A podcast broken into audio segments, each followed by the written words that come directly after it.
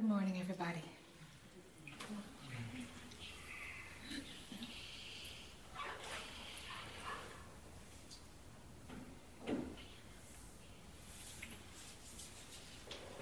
Let everything slow down.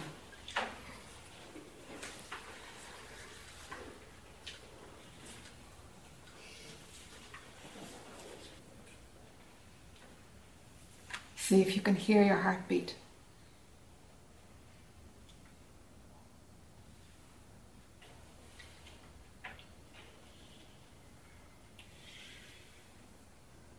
Feel your heartbeat.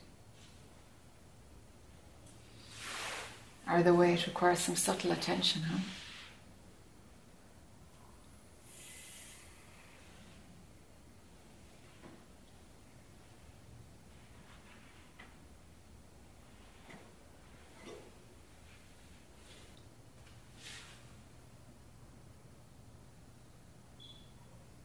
Here's a question for you. Do you trust more what your five senses tell you? What you perceive in the phenomenal, regular world? Or do you trust more that inner knowing, inner stillness?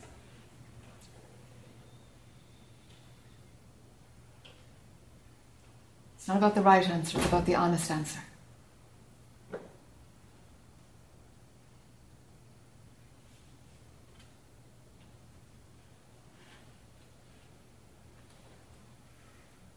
Very often they're actually at odds with each other. Your thinking mind, your perceptions outside is just a bundle of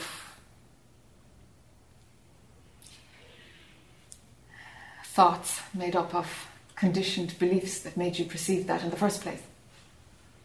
But life teaches us to believe what we see, believe what we hear, question it, but basically take it to be authentic at some level.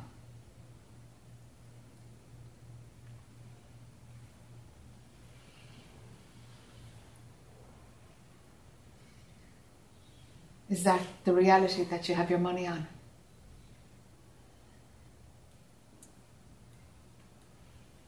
And sometimes that's at odds with the inner knowing, with the inner sense of where the next movement is coming from.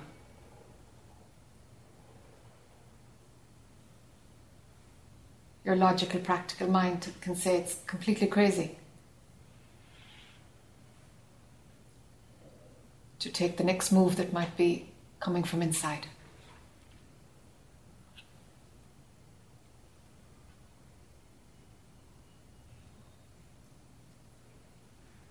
Which do you trust?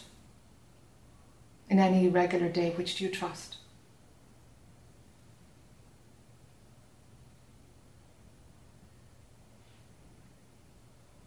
If you have the ability to listen to you know pure consciousness to the movement the inner guidance inside your inner guru if you have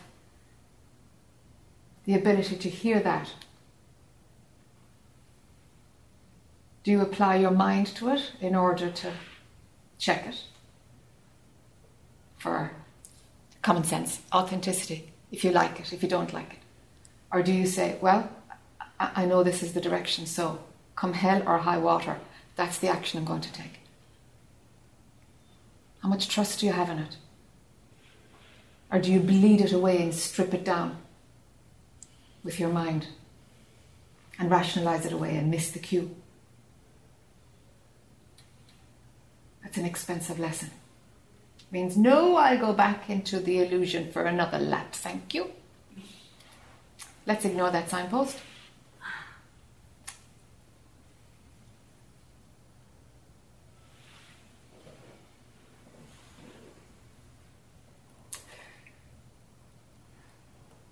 And really, fundamentally, it, it comes down to a trust issue. What do you trust? Do you trust the sensory evidence or do you trust your own inner knowing?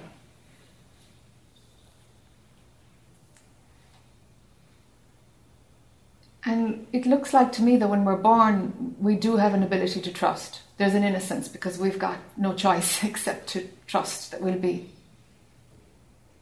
fed and watered, nurtured, cared for, and it's hit and miss on whichever of that we get. But there is an innate trust there because we have no other option except to trust because you're completely and totally dependent. So there is a trust that's, that comes in. And along comes the first betrayal. It'll come sooner or later for everybody. Even for your own kids, they've had a betrayal somewhere along the line. If it wasn't from you as a parent, it was someplace. And you discover that, oh, I trusted that and it let me down. Or I trusted that person and I was let down. And so we learn how to not trust, depending on the depth of the scar or the amount of repetitions of betrayal that have happened to us. If we don't heal that, we can't trust that inner stillness. We can't. Because our MO shifts to an unhealthy default, a conditioned default, which is actually, you can be betrayed more often than it's safe to trust. Your natural default mode is to trust. So if you're operating from the conditioned experiences of not trusting, it's going to be applied also to your own inner stillness, inner direction. And there will be a reluctance to drop in there. There will be a reluctance to listen to it because you won't be able to trust it because that will be your learned default to not trust. Religions try to get around it, talking about faith, you know. It has its place. They, are trying to get around something, they're onto something.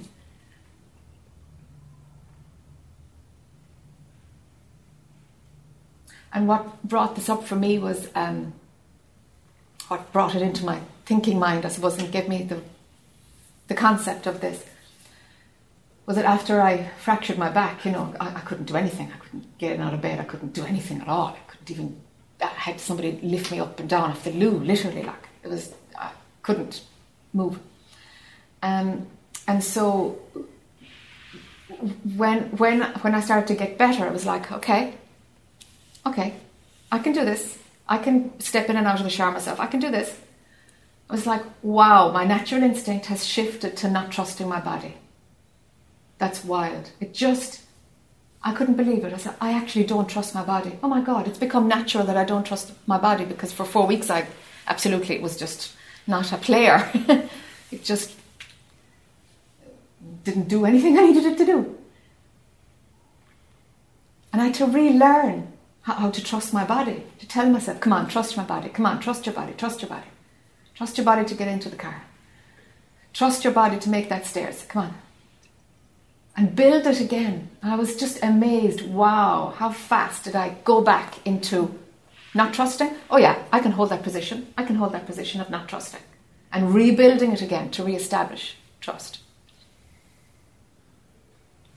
So the moment that I saw that happening is like, oh my God, look at the role that this plays in terms of spirit leading you on.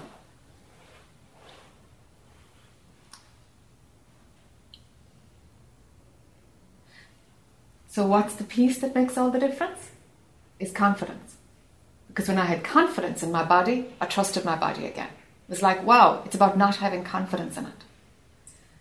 And it's about having enough confidence whereby it's safe to trust that which you really are. If your confidence is low, you're not going to trust anything. You're not going to trust anything. Because being let down is your norm, so, so you're going to be just not trusting anything.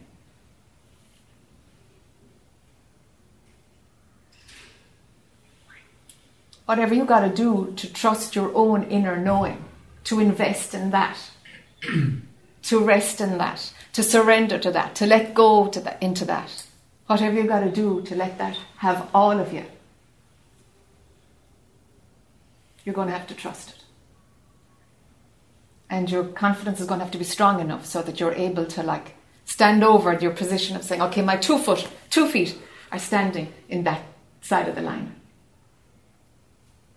And my personality and my sensory evidence is going to have to bow down to that.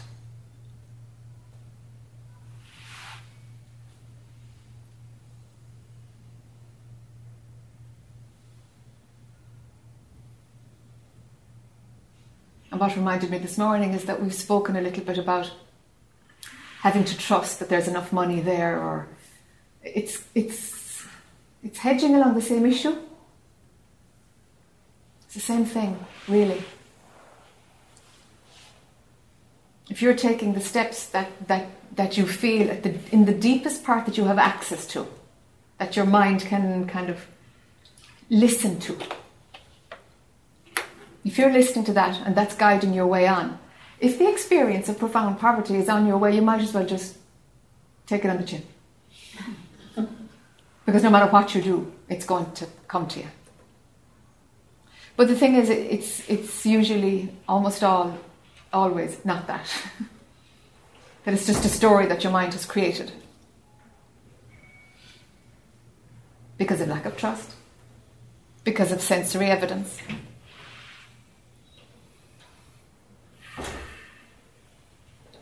imagining that you're in control of all of it and you're the thing that makes everything happen. That's a bit of a joke. That's a bit of a joke.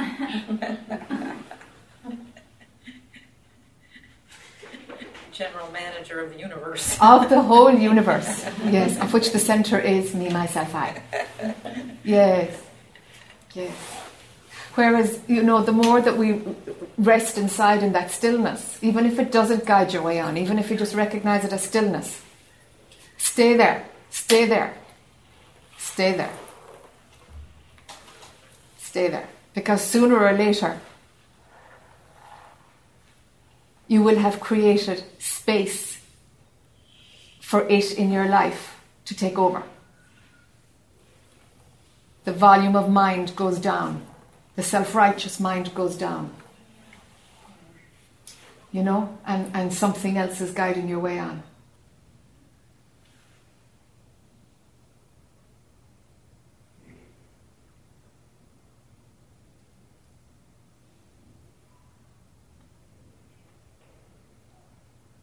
So maybe it's okay to put experiences of betrayal behind you and to re-establish your natural birthright of trusting, trusting what you are on the inside. Trusting the pure consciousness that's more intimate than your character and your personality that changes anyway as time goes on.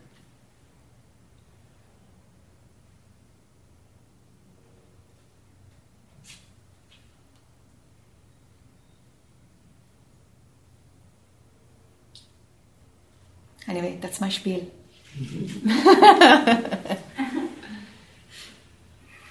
yes, Grace. This is perfect It's part of the lack. It's part of what I wanted to talk yeah. about. Yeah. When you were talking yesterday to what's your name? Paula. Paula, you were going into the the flip side.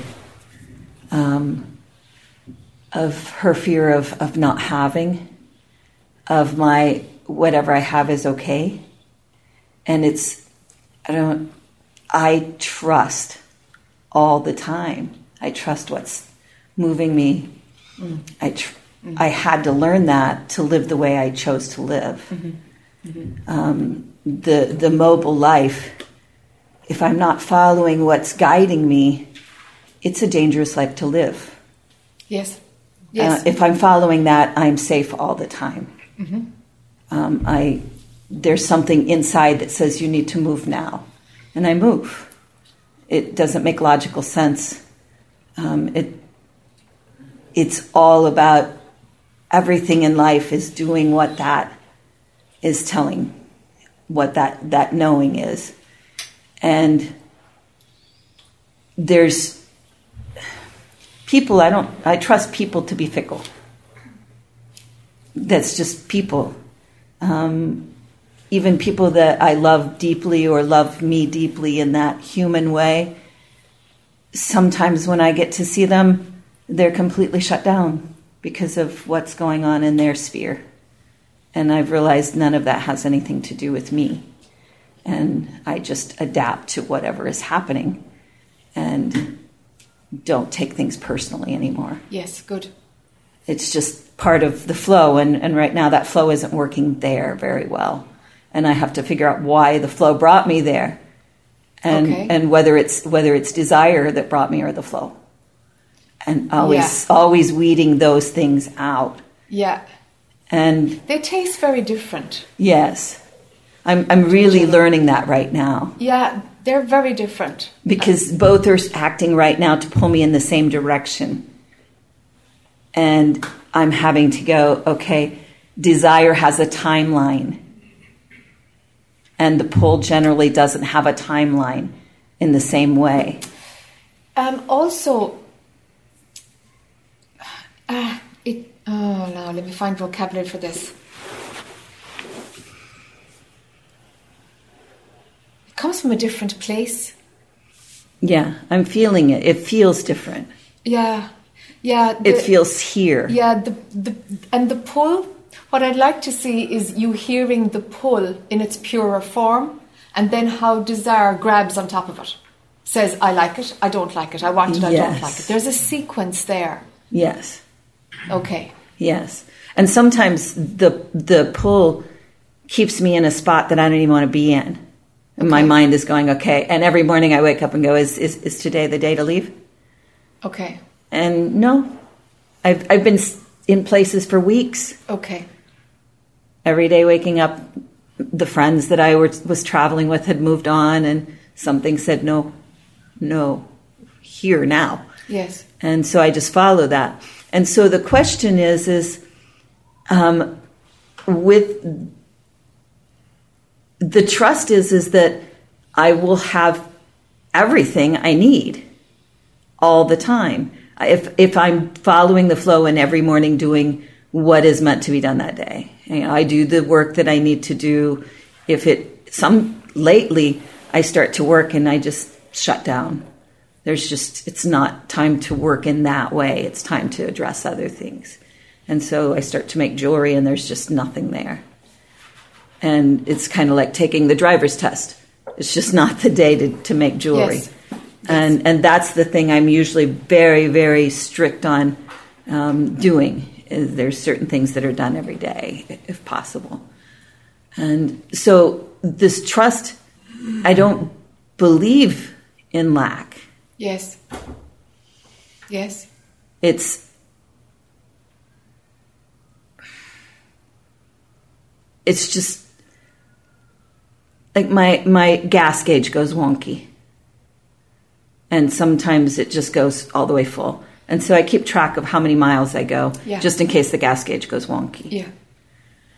that doesn't always work really well in the mountains.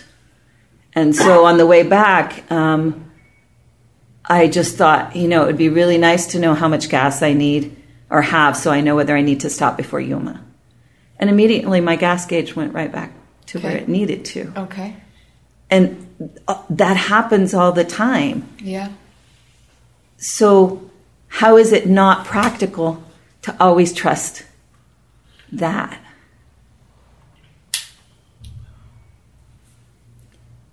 At what level are you saying trusting that? The phenomenal level? Because the examples you're giving is the phenomenal level. On every level. Okay, so what your mind has done has made a kind of a, a way of life or a set of guidelines in order to in order to um, orient yourself so that you can respond to that inner knowing. So you've you've kind of set up, uh, um, you know, I trust it. I don't believe in lack. I listen to it. I, I you know, I you you have like a set of rules that your mind has made up around it. It's fine, like, but just for you to see the mechanism that you've set up.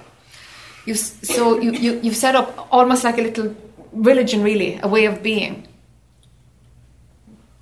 To to align yourself so that the personality bows down to it. Can you see that? No. Yeah. Yeah. Help me understand that. So I don't. I, I trust it always. I don't believe in lack. I know when it tells me when to go or not. I check in and I listen to it. Um, there's, it's like, I'd love to see your center of symmetry just shifting back into spirit. When it's guiding you, it's like you've still got two. That's going to go belly up at some point. There, there is no difference between, between that movement and what the form does. But your mind is keeping a, a, a, a um, mm, is keeping a line between the inner movement and what I do, and it has set up this kind of philosophy of life. It's work fine. There's a gazillion books written on it. It's really useful, but I'd love to push you a bit. Yeah, that's that's what I feel is. It's sometimes the center of gravity is shifting. Yeah. Rather than here, it's just this. It's just a knowing. Yes. Yes. How do I? I'd like to see less thoughts around, well, okay, I know that people are fickle, so that doesn't work here. It's like, does your mind have to go into that kind of cause and effect in order for it to be pacified, in order for it to kind of accept what's going on? You, you've developed a great tool for your mind to, to, to cope with it, to adjust to it, and to bow down to it.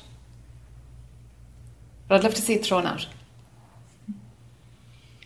And how do I do that? Yeah. The eye is the problem. Yeah, how, how to do that? How to do that? Yes. Yeah.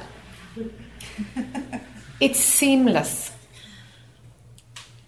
It's seamless. It's not you and spirit. At this point, it's not you and spirit. But the mind is kind of doing its best to see itself as as being helped and guided and, you know, there to serve spirit. And that's fine, and, and I advocate that too, but it depends where people are at. But actually, you, you could shift in to see that this is absolutely seamless. That there's, there's, there's only that which moves on, and my mind doesn't have to work it out and try and find cause and effect or try and. So, almost like your mind, its best friend is, is your inner guru. Mm. Do you know? Mm-hmm. Yeah. You know, but the subject of that sentence really is your mind. Yes. The subject is only the inner guru. Yes. There's only the subject. Do you see? I see how how to how to shift.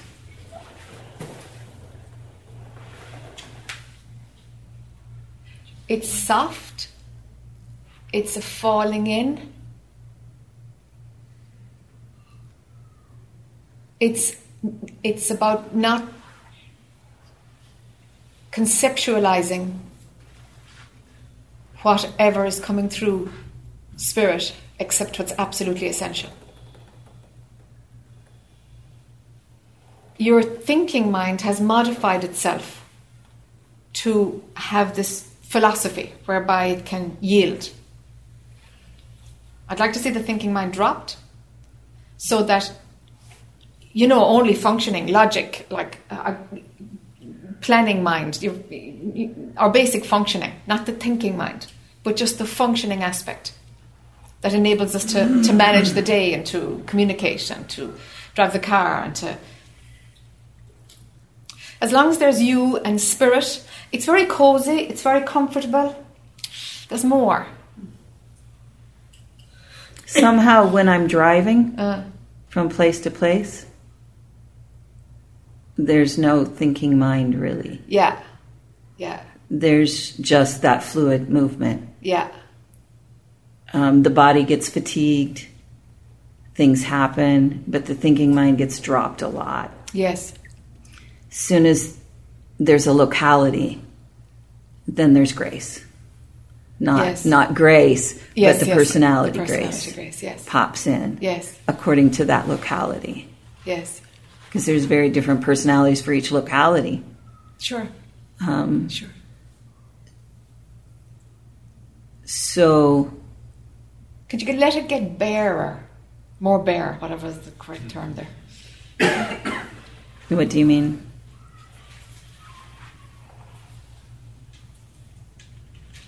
Emptier. Mm. And it, I can see how it helped you. I can see that it was really important and that it helps you kind of find your place in the world and find a way to navigate, which for sure wasn't easy for you. But come on, let's throw it up. Let's throw it up. The inner knowing is you. There's nothing else. There is no grace personality. You're turning her on by the very fact of, of letting her be a player with her philosophy of life and how she connects with the spirit inside. There isn't that division. There isn't. Your mind has made that up as a coping strat- strategy. Yeah, it becomes the awakened grace. Yeah, The that's right. the awakened ego Yeah, yeah, starts that's playing right. a lot. There you go. There you go. and- and that's, the root of it. Yeah. It's, it's because it's it's built out your philosophy of life, and Right. and the comfort that the grace character gets out of being one who is led by spirit, who's follows spirit. Y- y- There's a juice in it for you. you, you it's it's like balm for you. You know. Yeah. Yeah. You see, Yeah. That's the ego. Yeah. Yeah, I'm very aware of how obnoxious awakened uh-huh. grace can be. It's all right. It happens too. It happens too. Yeah. So, what tool will work? Is there a tool that will work? You see, the tools and the hows are invariably the mind trying to I know. get a handle on it. I know. Invariably. It's a letting go. It's a surrendering. It's an it's it's a total willingness to get emptier and to be more bare. Will silence help? You're in the how. Your mind is trying to. I'm talking at another level. It's more subtle than that. Ah, so there are no tools at this point. No, there's no tool for it. It's about not engaging the grace personality. It's about dropping that relationship that the grace character has with the inner guidance. The whole dichotomy of it is kind of stinky. Yes. Do you see? Yes. There's Yes. just the inside. Your mind is making up the outside one who's listening to the inside one. Your mind is making that up in order to keep itself alive. Yes. It's seamless how action comes from an inner movement. It's seamless unless we pop in with the mind who says yes or no. You're just in the habit of saying yes. But it's the very same stinkiness as somebody who says, "No, I actually don't trust that because because my you know Yeah. my That's e- what I was seeing was we were flip sides. Yes, yes, We were doing flip sides around that idea of lack. yes, Yeah. yes. Okay. Well, I guess I won't work on it. So the thing to do is not engage the grace personality, not engage the dualistic kind of uh, um, framework for interpreting your next move and the gas tank, and not getting juice out of. Oh, it's just beautiful how I always have enough, or I I know there's always enough, and the kind of the bam that you get out of that. The there's a little bit of juice in that. It's like you found a way to kind of crack it a little bit. Do you know? There's just there's just spirit. The division, that, that dichotomy is just something you've made up. Yeah. Makes sense? So it's about not engaging that. Yeah, it's the finishing off. I, I don't know.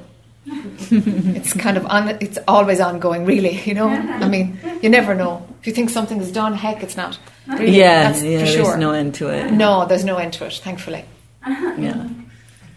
Yeah, there was a finishing off of the original Penny personality with the big blow up that occurred. sure. And for months, there really wasn't personality at work. Mm-hmm. And then people started calling me Grace. Yes. And then personality developed around Grace very yep. quickly. Something was There was a little seed, a little bit of grit in your oh, shoe. Yes. That didn't take much to rebuild. Yeah, Yeah. that's how it works. Yeah. Yes. And grace is much preferable. Much more. Yeah. Yeah. Yeah. How can you not want to be grace? So, yeah, I'm, I'm aware. Yeah. Okay. All right. We'll see. Yes. Okay, we've got just. I'm going to go first for people who haven't spoken before. Go to Barbara next. Barbara, your hand was. Okay. Hi. Hi. Uh, love those words, the last ones you said. That's what I was kind of uh, waiting for. Uh, because uh, yesterday I felt it was more like everything was just mine on top of mine on top of mind. Uh, and uh, just want to know a little bit about your journey with the, you know, dropping all the tools and just kind of being in that empty place, but finding that balance of not being too far back or not too far in it. Kind of that middle How way. is it for you? It's Yeah. What's happening for you? Uh, when I started listening to your stuff about six months ago, the first few months I got a little bit too far out there, Ah, too far back. I was in that place where it's all kind of too. I heard you say that a few times as well that you were there, where you're just kind of too far out there. Yeah. Couldn't integrate it. Couldn't connect again with life. That that out there, is it? Yeah, yeah, partially, yeah, not all day long, but Okay. you feel a little bit too separated from it. It's kind of you know nothing really, nothing really matters. So it wasn't that place, but it didn't really, didn't really feel right either. Okay. So then I felt like I had to energetically kind of. It's it's again that place that you were just talking about that you can't really talk about. To you know, it's just a being state that you're there and everything just kind of flows through you or works through you. There's not much thinking going on there anymore. Then. Uh, but then, uh, yeah, just being in that state, though sometimes it still feels though it still feels like a little bit too separated from life in some way. Uh huh. Okay. And then I still feel like when you kind of, I mean, I heard you once say in one of your clips that this whole thing is really just the only reason this whole thing is really going on is just for the fun of it. yes. Yeah. That's so, for sure. Yeah. Can you see that? Oh yeah, yeah, Yeah. yeah. I can see that. Yeah. Uh, yeah, it's just about like I said, just kind of finding that that find a line there where you talked to Grace about just now. Yes. without being too far back, too far in. It's kind of just Yes. in the middle there. So when we go out and it's too kind of removed from the world, there's something we haven't integrated. We're not able to hold it and participate fully. Mm-hmm. And that's kind of a game. Actually, it's like, whoa, whoa, okay, not really. That's how it felt for me, or, you know, it's like I, I, I can't participate enough, actually. I, I'm, and life needs me to participate, or life is telling me to participate, or something needs to be friggin' done, you know? so, so so it's about integrating it. And that's kind of the journey is around like what can i access and can i function from there? So where it's led to is is that the broadest widest canvas is where i look from and that i don't move in and out anymore but that uh, something comes in, an ability like um, filter is the only way I can say it. It's like a lens that that comes in and like a, like like a glasses, you know, like a lens goes in front and and and then your view changes. And it's like a lens comes through and it gives me the ability to see and to participate in the world. So the non-dual lens, the dual lens, it's fine. It's they come in and out. The observer lens, not so much. It's rare enough that the observer lens I can't can't find that often. Um, so the dual and the non-dual, and and it took a while to kind of oh my goodness, it's not me contracting. It's not at all. It's that the backdrop is completely and totally the only vista that is here. Actually, it's the only vista. It stopped moving from there and and whatever lens is needed to enable to give me the skills to be able to connect to the world in that way. It's like it's available. It's like it's like they're tools in my it's like okay there's a nail. Okay right okay here's a hammer and that works for that. And it happens automatically now. Does that make sense? Yeah, okay. Yeah. Does that happen Yeah. for you, or how far back can you stabilize in? Uh, well, for like I said, right, right at the beginning, it was where I was. I heard you once say you where you just saw like you know a little Jac character down there in Ireland somewhere. Yeah. So uh, that's where I got to right away when I started listening to your stuff. So that was way too far out there. Yeah. And then now it's kind of back here somewhere. I feel like where it's feels feels right Yes. for me as the character Yes. person. Do you believe you're the character No, no, I know I'm not the character. Okay. I know that. for a few years? For for how long? When did you believe Uh, you a thought last? Uh, a few years ago. Okay, good. All right. Yeah. Yeah. Yeah, there needs to be a, a, a, generally two years without without believing a thought. All right, now something is stabilizing. I always felt it for much longer than that, but I couldn't really put the thing around it. It was Yes. kind of in that, Yes, this is how it works. yeah. This is how it works. And then now it's just like I said, you know, tools and all this stuff. I don't really do any of that anymore. It's just kind of seeing it all in a playful attitude because I feel often once we get too serious about any of this thing, then you kind of loses the purpose again too. It's Yes. like you know, Yes.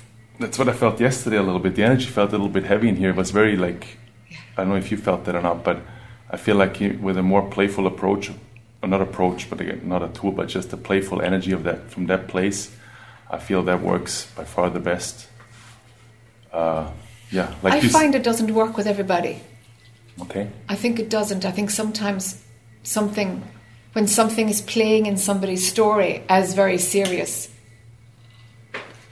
the way it happens for me is that I, I kind of I align with the frequency of that story. Do you know? And that's what meets it and shakes it. You know, I meet it and shake it, and then it breaks up. Okay. Whereas if I stay playful, it'll work for a while. They'll get they'll get the people get the, the, the feeling of the playfulness, but they can't sustain it. Temporary, They'll yeah. yeah they'll drop back to where they are because it it's just more serious or more dense or more.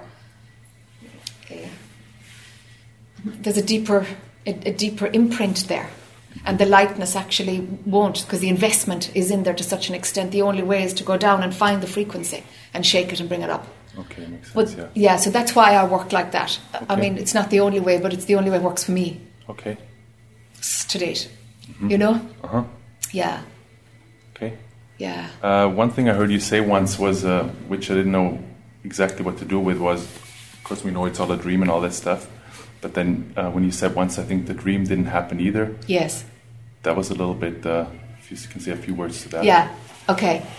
So, so But nothing ever happened. You know, nothing really. yeah, nothing really. This never actually happened at all. Have you seen? Okay, so as as as we go back, we get to see different. Um, we get to see how how uh, the the lack of truth of this phenomenal world. You know, you get to see. Okay, you get to see it's a game. You get to see that it's already happened when the timeline starts to get a bit weak. Mm-hmm. And for me, it was deeper than that. That after seeing that it all, it's already happened, it's already done, that the timeline is actually just stretched out by our kind of plugging into it, that there is no timeline and it's actually already happened. Have you seen that? That it's already done? That this is already all over? The play of consciousness. Mm, that it's already all over. No, I haven't seen that yet. I don't think so. No. Okay, all right. So I'm just going to put that seed there. because it's just after that, the timeline itself, which is dissolved into a dot, and that's how come it's seen that, oh my God, it's already all over, because the timeline shrinks. Right. And then time dissolves and you see it's nothing. And so just prior to that is, oh shit, it never happened at all. It never happened at all. So it's got to do with the timeline collapsing, hmm? not becoming a line anymore. That's when it, it's already happened. And next step from that timeline is gone totally. And it's like, it, it never happened at all. It could never have happened. Could never ha- have happened. Like, and and the, the hilarious thing is like, but yet within the movie, this is seen. Yet within the movie, that you know, consciousness, the purity of consciousness, knowing that it itself doesn't exist, is actually here talking to itself about itself. That it's never was. And if consciousness can do that, of course, the personality is doing the same thing. No, when you see, oh my God, I never was Jac. I really never was her. There never was her. There was only just a series of thoughts that were believed, and I connected them and thought that she was actually had some autonomy herself. Same way as the Jac character can say, oh my God, I never was. So, on a grander scale, it's actually a mirror of the same thing. Consciousness never was either. So it's around the timeline. Where are you at with the timeline? Has time done a dance with you? Can you come in and out of it, or have you ever been able to make time go backwards? Or Uh, no clue. Not sure exactly where I'm where I'm at with that. Okay. I mean, some of the things you just said, some of them I feel. yes, Some of them are kind of right on the brink of it. yes, Then I don't know if I need to feel it all because it's kind of again might push you again too far back. I don't know, but you kind of just let it do whatever it wants to do, yes, and you know. yes, yes. And yeah, for me personally, it's just like I said, as long as there's not much attention to mind, or no attention to mind, then you're always right there anyway. You know, then there's not much trying or doing, or it's just kind of automatically flowing. it. It's And as soon as the mind pops in again, then you, f- you know, shake a little more in one direction or another. Yes, But otherwise, no mind, yes, no problem. yes, yes. For nobody. That's it. Yes, yes. So when when you can see your own character down there, you know, when you Uh-huh. said you, you got it, like there's the Jac character doing her thing. When you can see yourself, is it in is it in the day and the time? Is that subject to the time that it is on the moment that you see it? Is that within linear time? Uh, I guess sometimes it is, sometimes it's not. Aha. But I feel now when you say it, I feel that when it's not, that's when it's feels right. The other part is again the mind in there a little bit. That's right. Okay, there's the crack. Yeah. Work on that. Work on that crack. Hang out there a little bit. On the one where I want to see linear time breaking for you. That that needs to be seen as like something that just comes in and out, and you can it, that it doesn't bind you in any way. The linear time thing. I'd like to see it collapsing, so that you can transcend time. That's what I'm talking about. Mm-hmm. Transcending time. Mm-hmm. so just by being in that space, that will pretty much happen naturally when it Oh yeah, that'll encourage the, the, the investment, um, the investment in in um, in oh gosh, you know, linear time is, is, is just another concept. You can see it, so you're you're pulling back, and it's showing itself just to be another concept, and that you've transcended it. You know, so that y- you're not locked into the, the here and now and the date that it is right now. But when you when you can really see the character doing something from that wider view, next thing to pop is linear time. Okay. And after that, it's gonna pop. After that, it's already happened. It's never happened. Because time isn't the issue now, holding it in mm-hmm. place. Time is still holding it in place a little bit for you. Mm-hmm. So I'm kind of giving you some steps to, to so that you can transcend linear time, Okay. transcend time itself. And then what did that do for you personally when you said like, okay, then you go back there, nothing ever happened. When you feel that, what did that? Was that in of any Um, help or? Um, of course, it's all the it's all the, the understanding of how the whole matrix works. It's just another part of the lie. It's another part of a mind construct, time and space. You know, and both of those gotta go. They're two separate things. I know science said for a long time that they're the same thing, but no, they're not actually. They're two separate things, and they break down at different times. Time breaks down before space breaks down.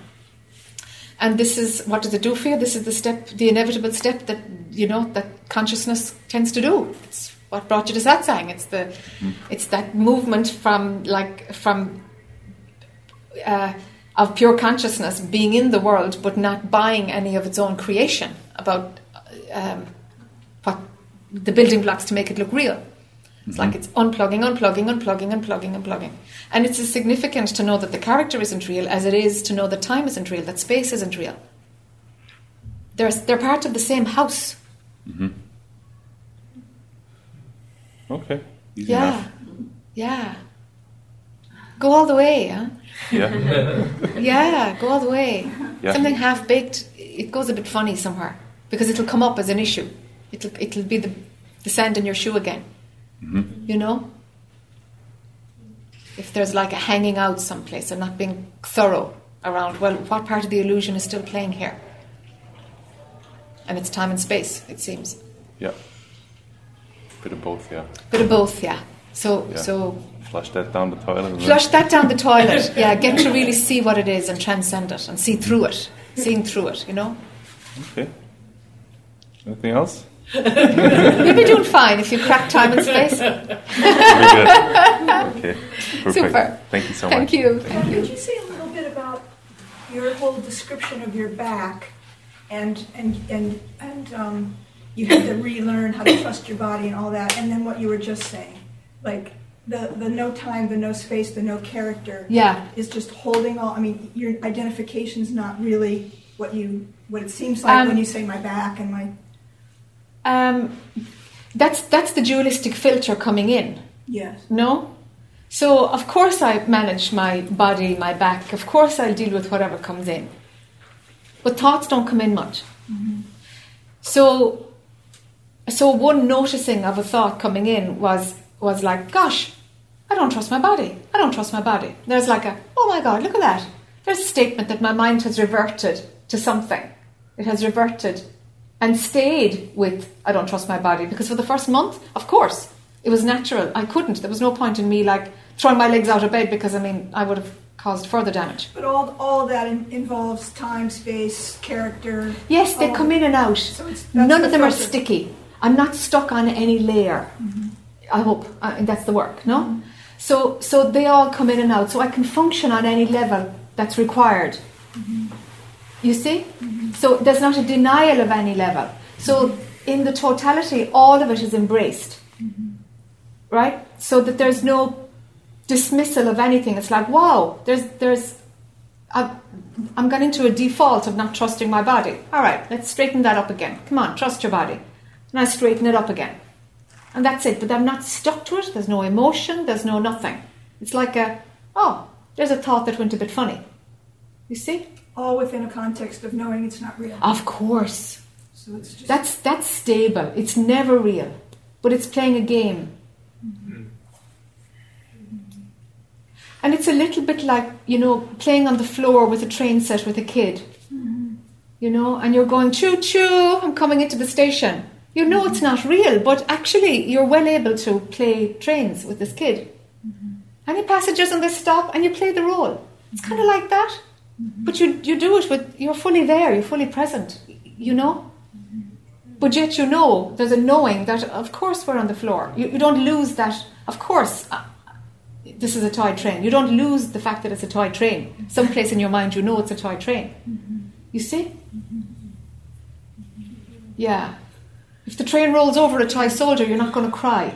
do, do you know? You're literally going to go, oops, there you go. Does he stand up again? You know, it's that kind of lightness. You know? Barbara. Yeah.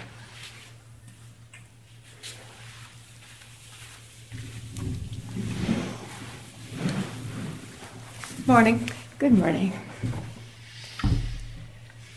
Um, it's been a very difficult last 12 hours. Ah. Very difficult. Huge amounts of emotion. And it's not going away. I, my mind, I'm just discounting, you know, because it's crazy anyway. Um, I'm just not paying any attention to what it's saying. It's just that this emotion is so intense. And I suppose it'll pass, but it hasn't. Okay, here's the critical question Did you pick up something? Or is it something old in you, in the Barbara character?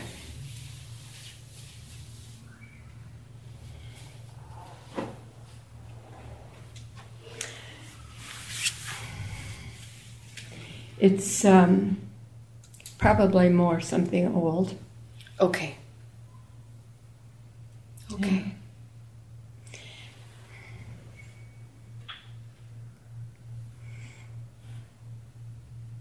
But it's like I've had so much grace and done so much work Yes.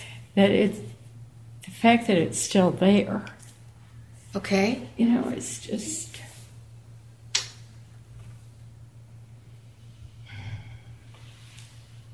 But it's it's showing itself to come out, no? Yeah,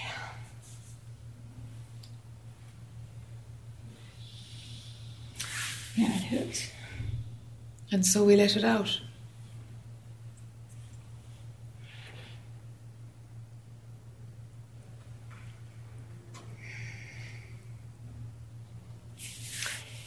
I think part of it felt so big. Ah. Yeah. I mean, I don't think there's anybody that I didn't identify with or just feel Yeah. like I was all of this. Yes. Yes. Yeah. So, all of these things that everybody's talked about are probably wrapped up in this. Yeah. Okay, so so that's what it took to, to, to shake it, to, to bring it up to the light.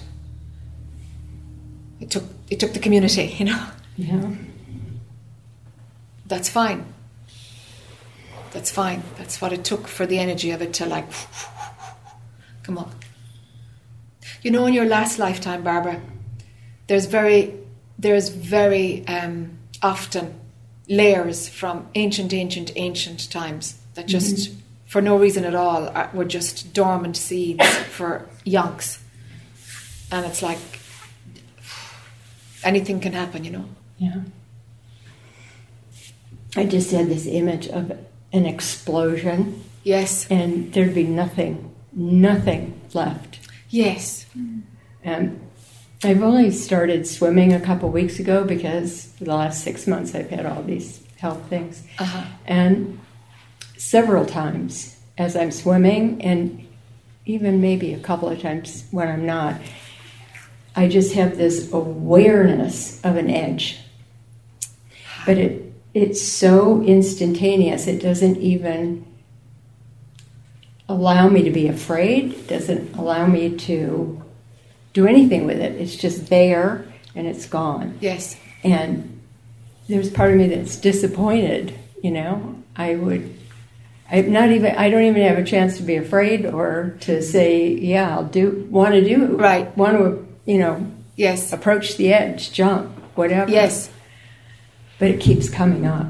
yes, You know, it keeps coming up that there's this edge and maybe this explosion is all part of that. yes, yes, it is. Water is an interesting one, you know, because we were fish before we were monkeys before before anything. you know and and water often triggers really ancient stuff Hmm. Yeah, there there have been days that I'd, uh, you know, swim half a mile to a mile, and then I'll go sit in the spa, and then I go in and take a half an hour shower. I just don't want to be out of the water. yes A lot of days like that, yes yes yes and it's only another commitment that makes me. move. Yes. In fact, just sitting here before I came up, I thought, oh, I'd like to go jump in a pool. yes yeah yeah But it's, it's you know, it's, I don't want to discount the emotion. no please don't know, I don't want to push it aside. I suppose that's what I've done my whole life.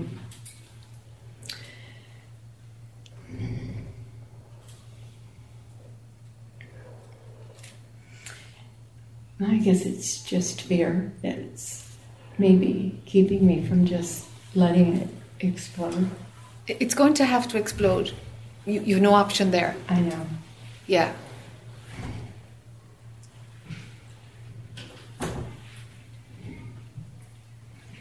and it has its own uh, timeline as regards when it's going to pop. All you can do is give it space and completely allow it and don't swallow it, don't deny it. And let it come. It's right there. Yeah. What would help it to come?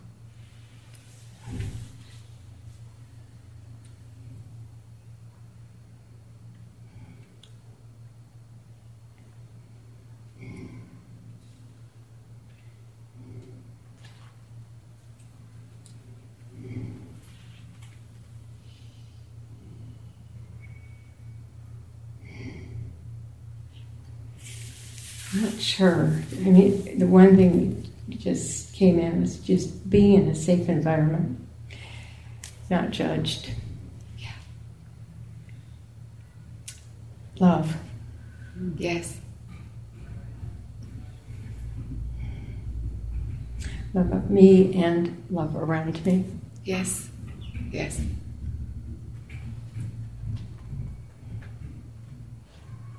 Definitely need. Yes. Yes, you need that, yes.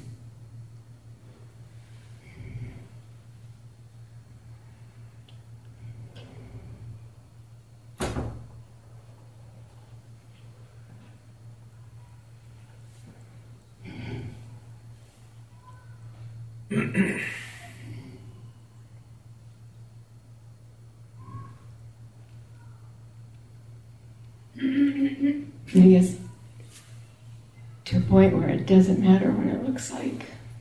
Uh huh. And I think that's always been the part of the fear. Yes. Yes. Because it's huge. Yes.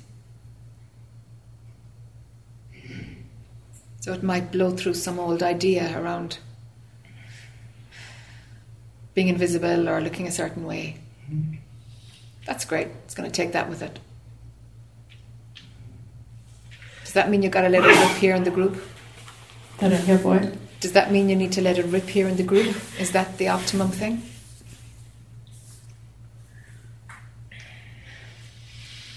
Safe.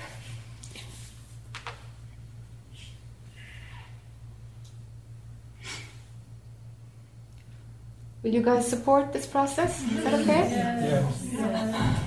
Thank you.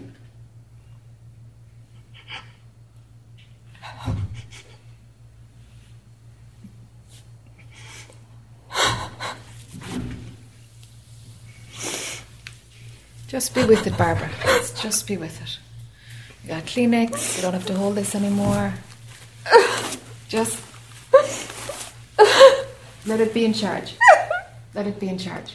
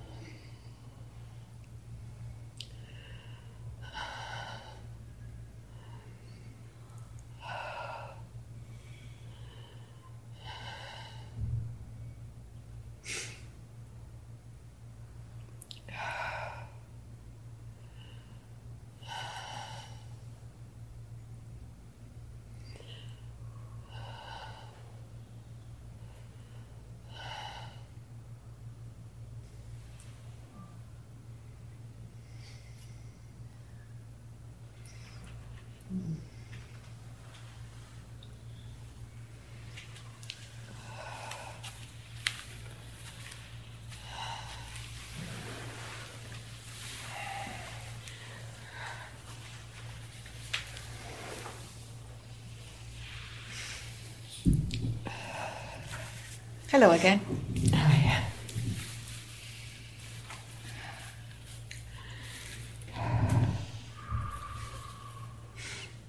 my heart felt so broken and almost squishy, you know, just Yeah. it was all here. But then when you touched me, it was like it, I just disappeared. It all disappeared, and it just was light. She's like there's no Barbara. She's white light.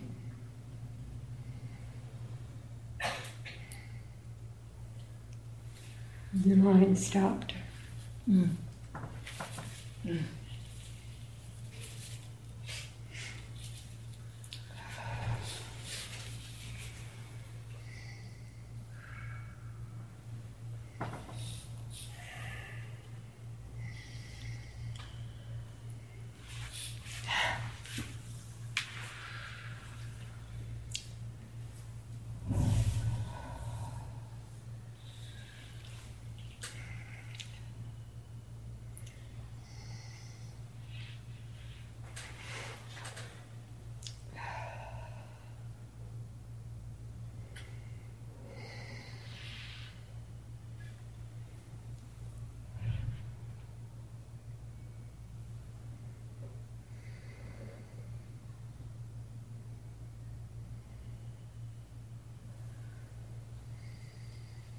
Let's just chant three Oms and just, just, just tune in. Don't in your head. Just tune in. I want to just balance things out again, and that that'll do it. Thank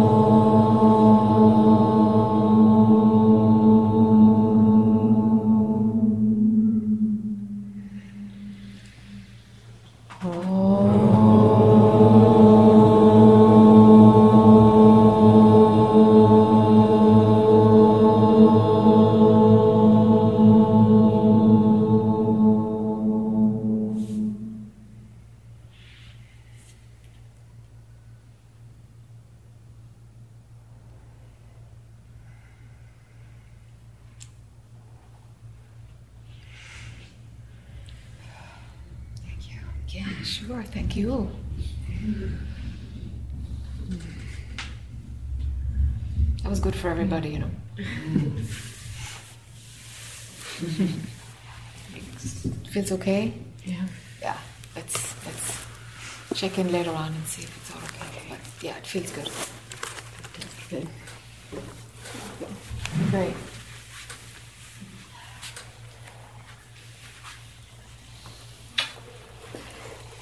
Um, just to, when something very deep happens like that, I kind of like want to make sure that everybody's okay or that nobody's kind of, I don't know, all right with, with the process or seeing what's going on. There's no kind of stories that might be disrespectful in any way to our humanity experiencing itself, expressing itself in this way, you know? Um,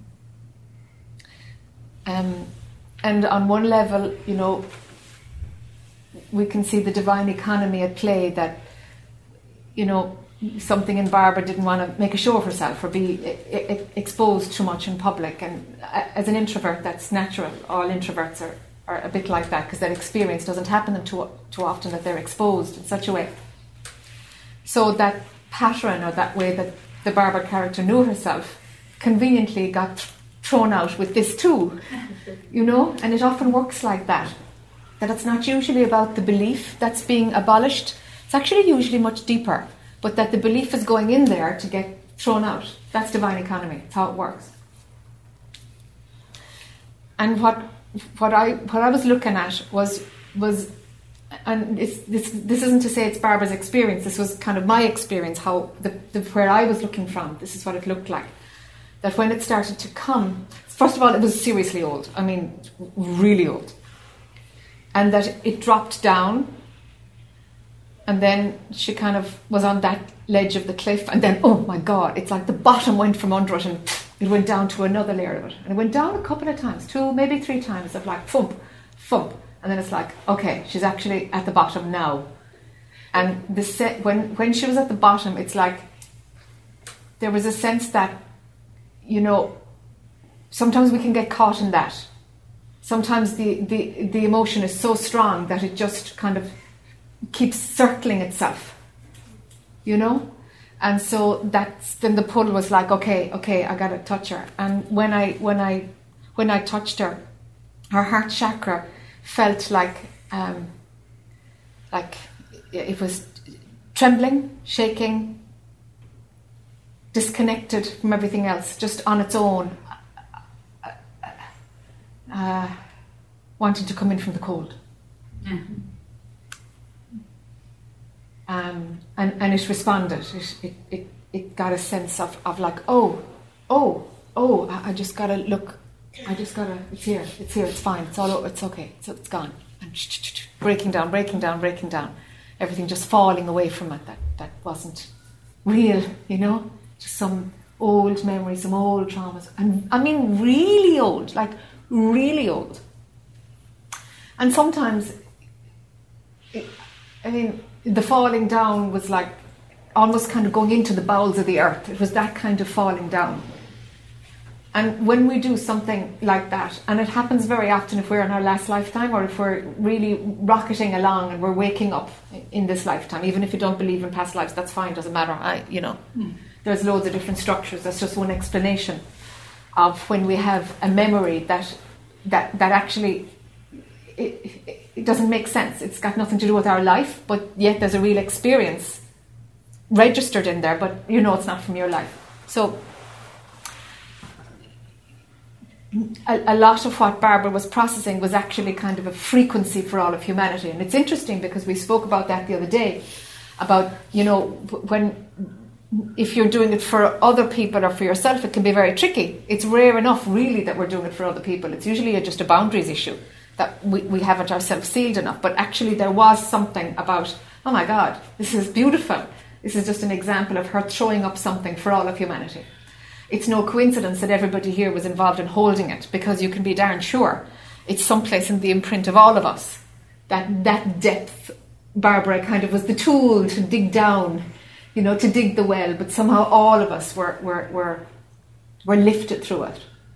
You know, mm. she, she did that. Very often, when you're in the presence of somebody who does that, you probably don't have to go to that depth of that kind of emotion yourself anymore. It's done for you. Mm. You know? So that's that's that's the beautiful thing about being present at a time like this. That's what I was feeling. Yeah. Yeah. It was just this intense gratitude. Yeah. For her doing that for all of us. For all of us, yeah. And and, and I don't know what's beyond because yeah, my attention was just holding this, yeah. you know? So yeah, yeah, yeah. It was much bigger you. than her. Sure, absolutely. Absolutely, thank you.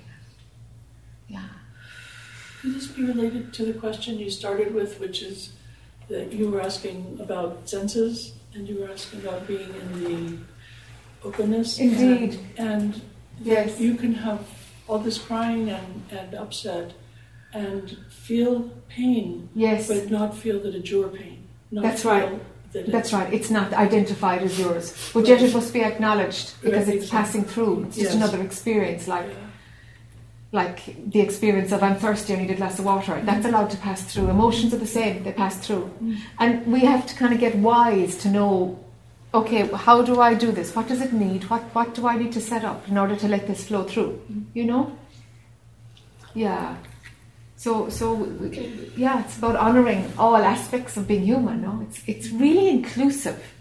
It's really inclusive when it goes beyond awakening and, and you're on that finer level you know, because Barbara has seen the truth, like that's very clear. So, so it's like it continues on. So your work usually gets more global then, but to suppress any of it, that would just be the personality saying this is not okay, you know. Mm.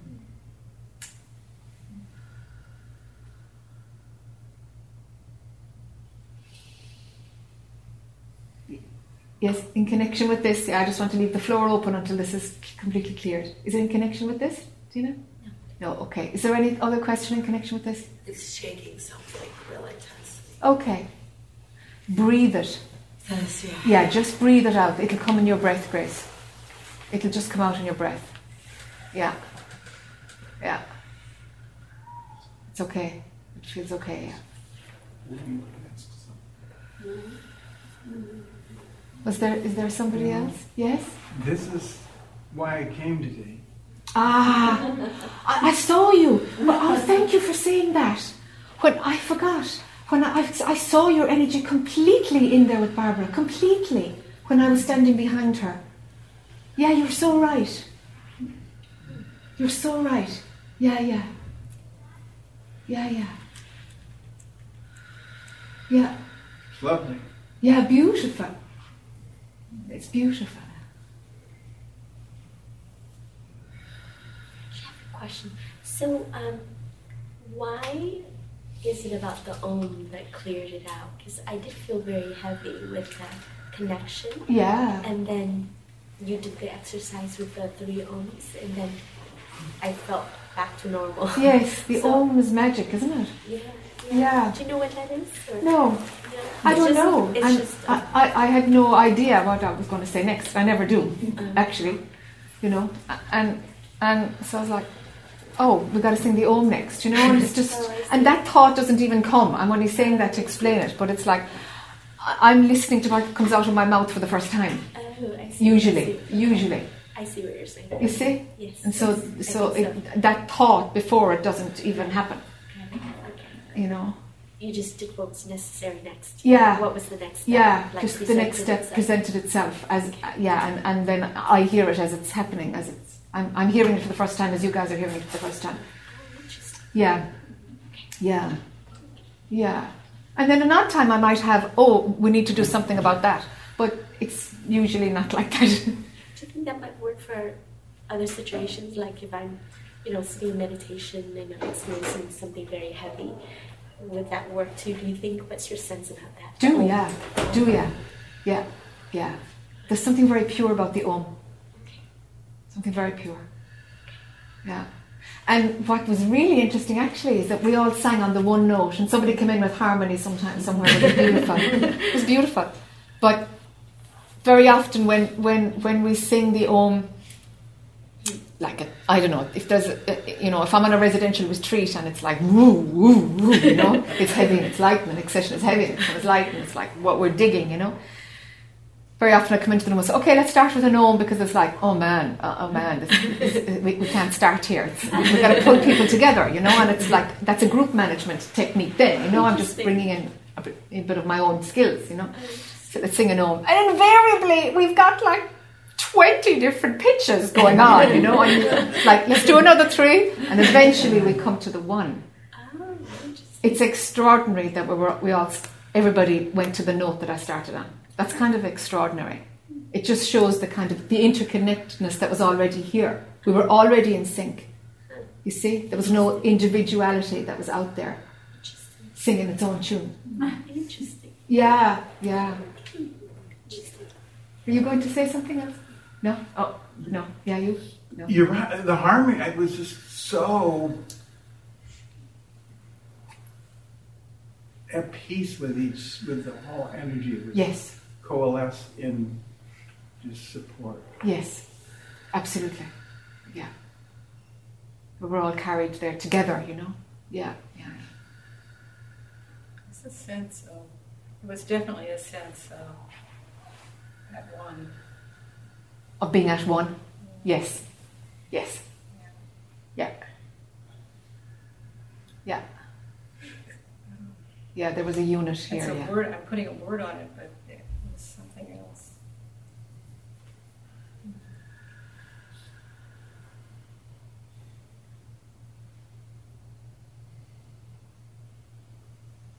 Anybody else got anything about that process and experience? Everybody okay? It's kind of sacred, you know? So I just want to make sure it's held in that way. Yes? Um, this is interesting. This happened yesterday with a client of mine as well. the same. Um, um, this happened yesterday with a client of mine. Um, I think she's experiencing depression and, um, or at least swings. And she called me up and she's like, it started with my not being there, having an open house. And, and she just started sobbing, and I was just there with her, you know. Yes. Um, you know, just saying it's okay, you know, I'm here for you. Just like just let it out, and that's all I knew how to do because that part from my therapist training. Yes. But I was wondering if it happened again because part of me wants to check in with her today. Like she did pretty much what Barbara was doing, just like sobbing, you know. Uh-huh. And I think that comes from this sense of loneliness, like Okay. being alone. Okay. Um, so I want to help her, but on a kind of a deeper level, I guess. And so I'm, I'm, I'm wondering whether you have any suggestions with like how to sit with somebody other than what I did just did, which is to being on the The them. depth that you can go in your work with your clients is directly related to the depth you've gone within yourself. There's no way around that. Because if you learn a technique that you that you don't intimately know yourself, you'll end up being a fake. Something false will start to build. And there's a lot of people out there doing that. Mm. You know? And, and they end up being not good at their job. They don't know why they're not good at their job and why there's nobody coming to theirs. They've no customers and it's like you have to do it yourself. You have to have that authority, authenticity, integrity. Mm. So the depth of your own experience, that's where you're operating from. Okay, so you give her the space, you know. Don't look for anything deeper unless you go deeper, and from there you'll know what to do. Ah. Otherwise, it'll come from your head, and it just it won't be as beautiful. I see. Okay. Yeah, yeah. It's all about ourselves, you know. So it's okay just to be in the holding environment because I'm good with that. Yeah, of course, of course. It helped her, no? Yes, I think so. There you go. Okay. There you go. Yeah. Yeah. Okay. Thanks. Okay, can we move on? Do you need a cup of tea? Cup of tea? All right, let's have a cup of tea. Ten minutes. Well, first off, in reading your book, I think a suggestion for your next book would be when the question comes up, who am I, who am I, who am I, which we've all probably been doing since high school from Ramana Maharshi, right? I've never read anything as clear and as helpful as what you wrote in your book. Oh, thank you. I would really focus on that because that was such a gift. But I also found um, this gift in, uh, and I've been experiencing it this uh, retreat, where almost invariably in meditation or whenever I'm sitting around somewhere, you know, the mind is always doing that chattering. But somewhere in your book, you said that, you know, when you listen to things or when you process things, it doesn't have to go through the mind, it just can go right to awareness, and you don't even need to use the mind. That was very helpful. And I'm finding that my awareness is informing my mind instead of the reverse. So those are kind of growths I've had since we got together. Great. But last time you said that your job, unfortunately, the guy in front here might be bored with this, but you said your job was to pull out the foundations of our, the, to break down the foundations of ourselves. Yes. And I remember last time you had this incredible gift for not even really knowing someone, although maybe you know these people more than you know me, but you hardly seem to even know them, but you could pull out things that were so helpful in dismantling their foundation. So, not expecting miracle, but I thought I would come up here and ask you um, if there is a sign over my head that I'm telling white lies, or if there's a sign over my if there's a sign over my head that says this is the next stage to work on because I'm probably more at a point, even though I've certainly read a lot of books and spent a lot of time with gurus, I still feel like, um, like I have a job where I can't order two one-way plane tickets. You know what I mean? Yes. I Yes. So the mind has treated me really well. Yes. Um, so sometimes, even though I don't want to admit it, sometimes this feels more like a hobby than actual the dedication of my life, which some people have here. Yes. But I thought if there was something in this foundation that could be sh- shaken, maybe that would get. Do you Yes. understand what I'm asking? I think I do.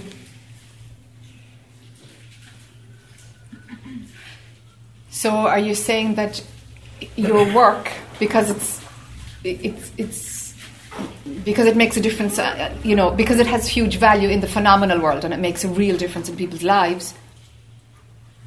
Somehow you take it more seriously than the spiritual stuff. I don't think I take it more spiritual. I don't think I take it more seriously, actually. Okay. Um, Do you have greater value on it?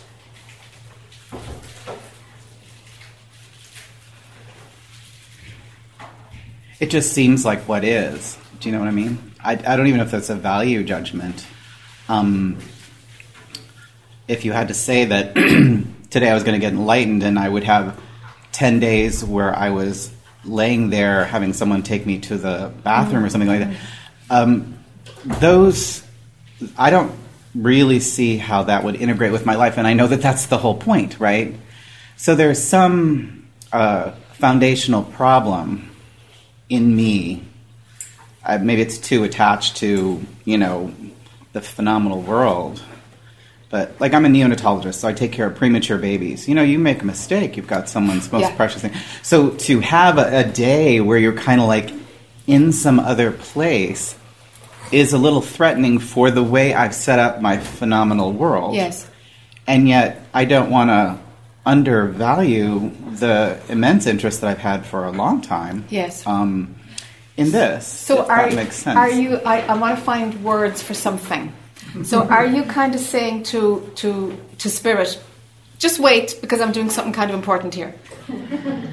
Are you telling it to wait? To be honest, I never really language it as spirit. What I Yeah. was thinking more of is this awareness I was talking earlier, this inner knowing.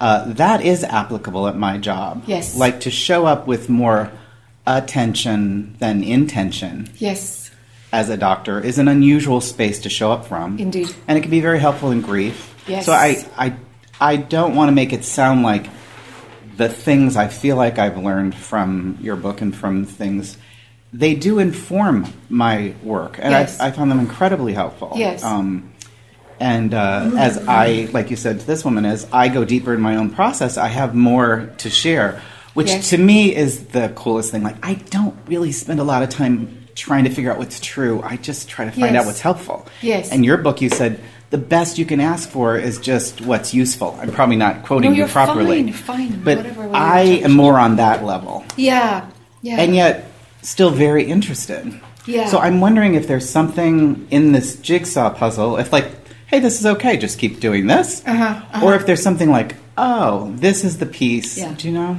I do. I hear you. I hear you. Yeah. So your spirit work is informing your life. I think so. Yeah. And for many people, it's the other way around. Is their life is showing up the issues where their spirituality is being blocked or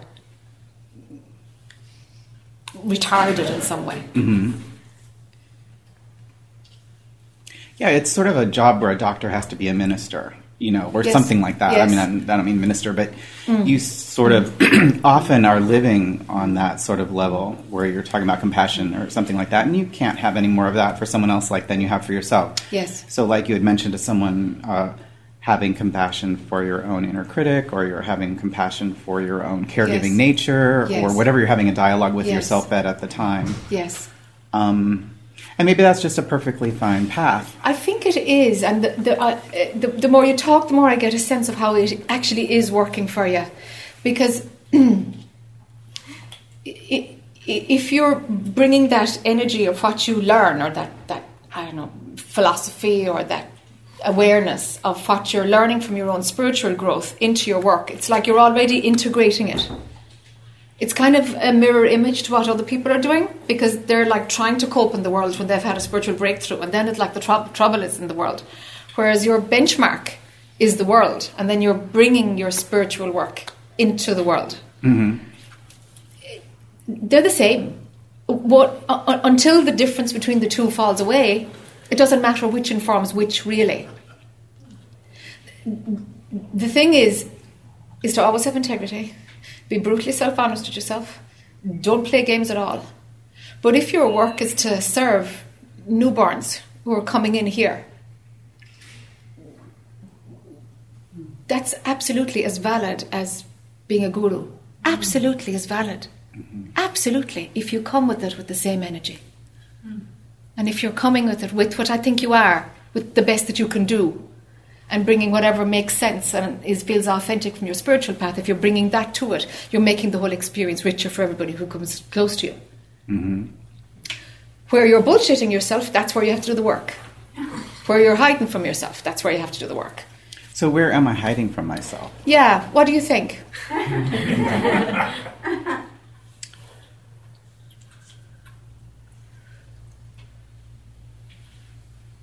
I guess I'm doing a pretty good job of hiding. Because the hiding is hidden? Seems to be. I mean, I I feel like I've had uh, life challenges that have really uh, like to hold your space of integrity in some of the things that life has put me through. I I feel like I don't feel like I could have done that without the work I've done. You know, m- matching this, and I'm. I'm, I don't want to say proud, maybe that's wrong word, but proud-hearted for um, being able to hold that space.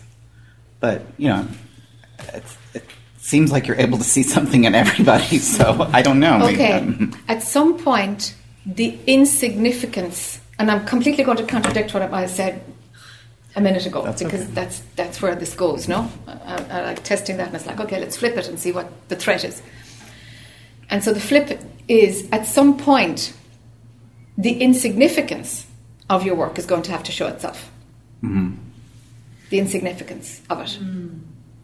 And how the phenomenal world is literally just moving furniture around. And we, part of the ego setup is seeing that we are actually kind of indispensable, is a strong word for it, but someplace along that spectrum of, of indispensable, playing a critical role, I have a lot of power. Uh, You know, some You know, I think I get that. I mean, I can't pretend to think that in my job or in the phenomenological world because people put on that. But I think I know, uh, like, sometimes it does feel like you're playing Trivial Pursuit. Yes.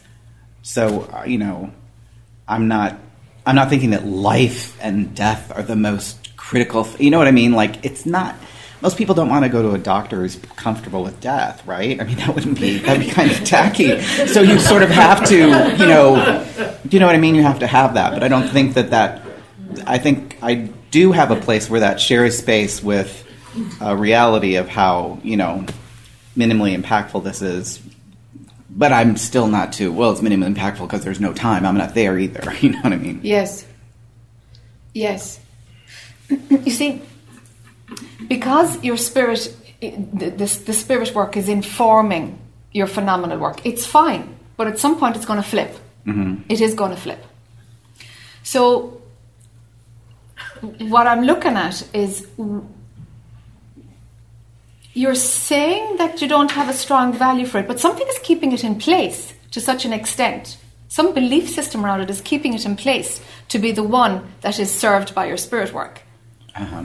There's something there. There's something there. I think it's a desire to be helpful. Okay? You can be that's a good helpful in desire. Starbucks, though. You can be helpful anywhere. Well, I didn't mean in my job specifically. Okay? No, I did mean in life. Okay. All right. All right. And is a desire to be helpful something like as an archetype that's something worth getting rid of in order to continue on this path? You know? What's useful on that one is to drop the desire and discover that being helpful happens Mhm. automatically, that it's actually innate. If you switch off the desire for it, you'll find that that impulse is actually completely organic. Uh-huh. And that's, that's becoming fully human, is to discover what is completely organic and not conditioned idea. So I'm kind of after any beliefs or ideas you might have around your work, around yourself and your role. I'm after any ideas that are holding it in place. And what does the raw Jamie, how does he function? Mm-hmm.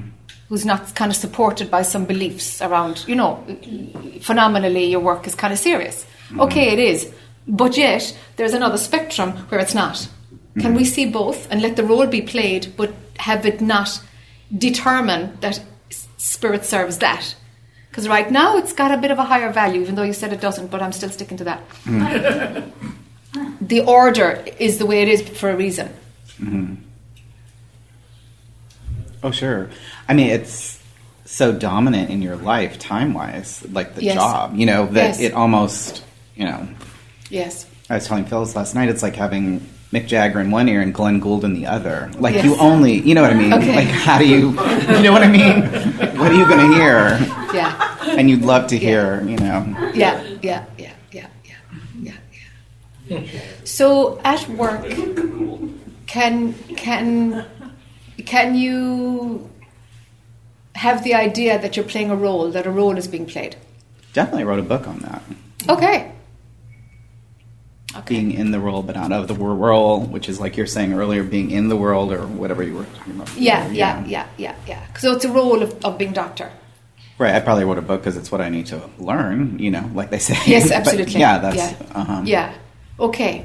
So then, who's the real Jamie? Who's who's not in the role? Who's the one who's not in a role? What's he like?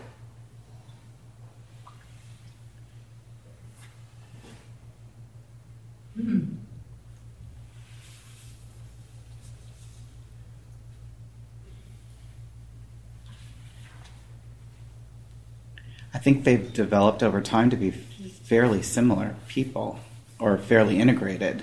Um, I think that took a long time, um, but you know I'm almost retirement age, so hopefully. um,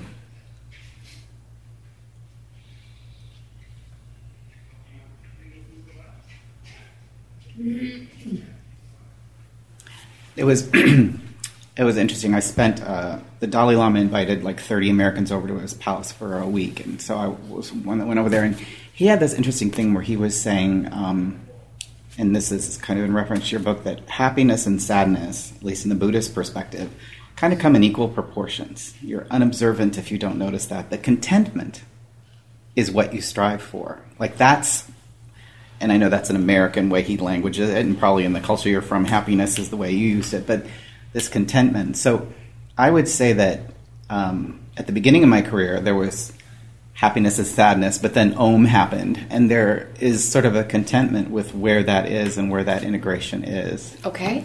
So I'm not sure how to dissect what you're asking from where I am right now. Yes. Might not. I'm not. I might not be being very helpful here for you. Yeah, I didn't find the answer in it. yeah. Sorry.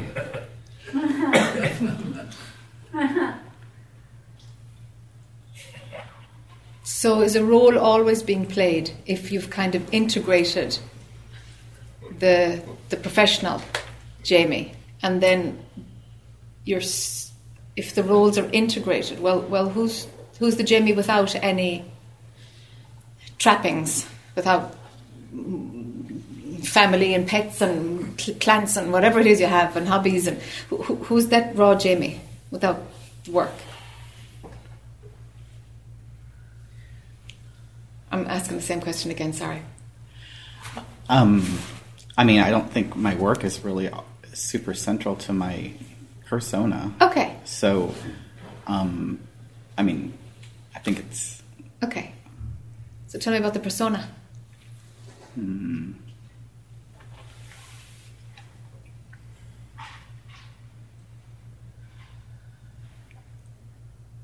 Guess I'm not really. Maybe this is my this the psychological foundation that needs to be pulled out. I'm not really sure. Um, like the awareness that I think your book is pointing me to, you know, um, that that's something that's not something that I walk around with naked. Do you know what I mean? That would be something that I feel like I would only come in contact with, um, you know, in a really deeper meditation. Okay. So I would try to, like I said with my work, I would try to have that uh, spiritual place or that place of a developed awareness uh, inform my life as opposed Yes. to the reverse. It Yes. seems like, I Yes. guess, wherever you have something, it's probably generalizable in every aspect of your life, right? So that's kind of the way I tend to look at it, which may be bass backwards. Okay. Have you ever had an experience of Jameson not being there? So when I was in um, Dharamsala, I uh, one night I was sitting in my room, and um, I was meditating because it's what you do over there. And um, I don't meditate. I don't have a standard meditation practice like that. And um, I remember uh, it was almost like that Christian symbol where they have the dove and then the light all around it. I don't know if you've seen in the churches, and uh, it felt like that happened to me. This unbelievable like light and like a, this suction vacuum that you were talking about really fit. And I remember thinking, "Oh my God, I will never be a brother again. I will never be a son again." Like it probably was fear, and it just blocked the experience, and it's never come back. Ah. And I remember telling Phyllis about this, who's one of my close friends, and she said, "Oh, you should call the Dalai Lama and tell him about that." I'm like, "Oh yeah, right." She's like, Pick up the phone and give you know Dolly baby a call. How do you do that? I don't know. But that's probably the only. And you know, you go to a lot of. Um, if you go to many Buddhist things, they'll just tell you ignore that. That that's that's silly and that's ridiculous. So I've always kind of taken that. But that's kind of more uh, the only experience Okay. on the level that I think you're talking Uh-huh. about that I've had any exposure to. And so the I will never be a brother, I will never be a son again. The, the phrases that you heard. W- w- was that like where in the spectrum of that was actually more real and more of a the like smell the roses this is uh, this is how it really is Mhm. or was it like the other end of the spectrum which is a psychotic episode or something like No, it was this, I think, where it was very clear that, you know, I had to make a choice. If you dissolve everything, everything that you know will be totally different. yes And I had to ask, um, and, you know, how he, I don't know if you've ever spent time with him, but you always read this Bodhisattva vow and you don't even know what you're reading. And then you're like, oh, God, what did I just do? Okay, well, I guess I could do that, but wait, shouldn't I read this before I say it with you? You know, so, anyways, right after that, and I was like, well, gosh, you can't, you think, well, why would you take a Bodhisattva vow? And then, uh, like you said to the man the other day, you know, you have to completely separate from your family. It felt like I would dissolve in a way that there would be nothing there that would be relating to my family in the same way. And it just didn't, maybe because I'm kind of caregiver nature, it just didn't seem fair. Now, now, if I was at a Jeopardy box and you said you could go back to that question, get rid of the fear, would you push that button and take it? I probably would. Okay. But this is, you know, probably years ago, and uh, Probably. probably it's a little bit more of a hobby to me than what Yeah. most of these people have. Sure. But it's a probably. It's not like, yes. I would say ninety percent of the time, I would say yes, which makes it a probably. Okay, fair enough. Fair enough. That's a high probable probability. Okay. Okay. So you see where it's going. No. So between absolutely no, and I don't want that change to happen. Oh, right. To ninety percent Oh, good point. of that, Mhm. right? Some Yeah. it's pulling you in. Right. It's pulling you in. It's going to keep pulling you in. Mm-hmm. It's going to take everything from you, Mm-hmm. and that'll be such freedom. Right. Such freedom. That might be the greatest gift I can give you is to It tell is you a great gift. It's going to win. Notice process. it's going to take you Mm-hmm. and it's going to be the best thing ever. Because whatever is running now, you make it work for you. You've been blessed in many ways. You can make Mhm. it work for you, and that's great. You've had an, an you know reasonably good run. Mm-hmm. So, so whether it's been crappy or whether it's been pretty good, when it gets taken from us, we still cling to it. We'll cling to the pain, we'll cling to the addiction, we'll cling to the suffering, or we'll cling to the, the success and the ease of life. We'll cling either way. That's attachment. It doesn't care what we attach to. So, what's being threatened is your attachment, Mm-hmm. not really how your life pans out or the fact of being a, a, a, a brother. It's not really that, it's the attachment to the idea of it, which gives the Jamie character this sense of belonging and place in the world. Mm-hmm. And I'd love to know how would you be without a place in the world?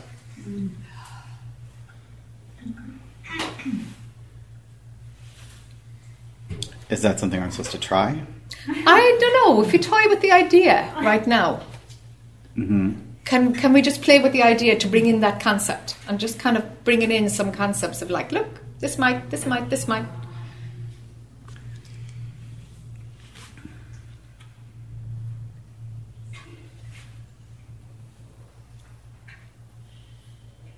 I guess we're all a product, like you say, of these patterns. But when the woman was up here crying earlier, and everybody had their own projection on it, I'm sure. But uh, my mom committed suicide many years ago, and I wasn't there, and um, I never really heard her cry. But I did today. I never heard sincerity like that in a cry. Yeah. So, when you have certain of these things in your foundation, Yes. you don't want to do that to another family member. Do you know what I mean? Yes. So to have no place in the world, Yes. um, I don't know, silence can be an incredibly unusual form of control, and I don't want to do that to people. So that's kind of the way I look at that. Okay, but so that might not be rational. What about doing stuff for Jamie? What about Jamie's own path? Or is it going to be influenced by, I, I, I don't want to put other people in those situations. So that will dictate what I'm going to do, which is really just an echo of something unhealed in your own past. Mhm.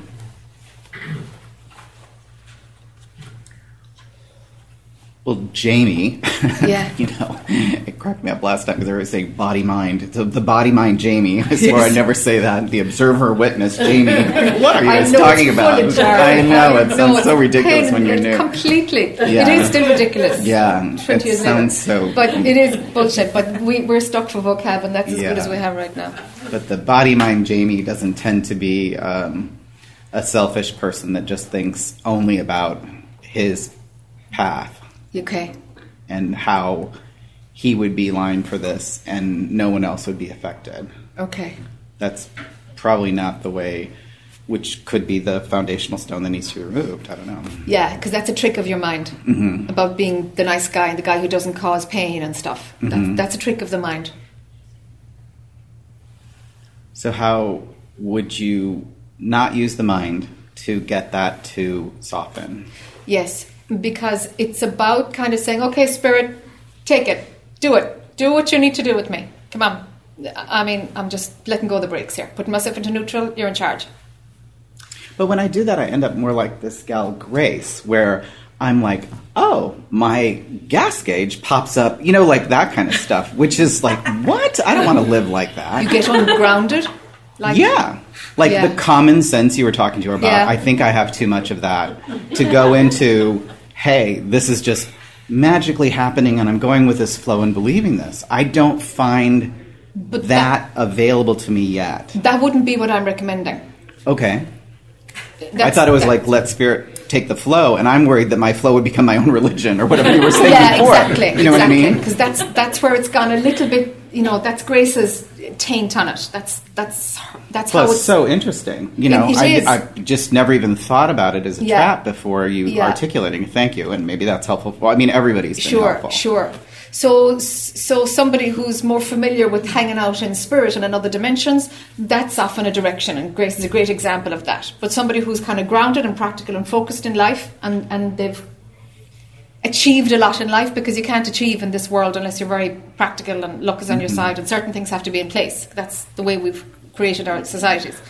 So that would make you grounded and make you apply because you can see cause and effect in the phenomenal world very clearly.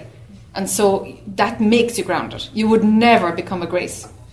That won't happen. That won't happen. But taking a moment of like, okay, whatever it is that me, makes me want to kind of stay in control and stay managing my life and, you know, keeping it kind of comfortable and me kind of at the steering wheel, it's okay for you to give it a shake. hmm And if you have that intention, something just gets softer. The controller gets softer. Of course, the idea that I don't want to and I do want to, these ideas that we have, they all get turned upside down and inside out. And we usually end up having to do the opposite because we've been so forced by it should be this way. And my life experiences have taught me that it's better to be like this. That's a prison. That's a prison because it doesn't it doesn't uh, it, it, it, it, it makes sure that your mind and your beliefs and your experiences are guiding your way on. There is a deeper wisdom that you have, but now it's conforming to what life has taught you. And that's fine, but it will be an obstacle. It's a thing that will make your spirit spirituality stay inside. hmm Um,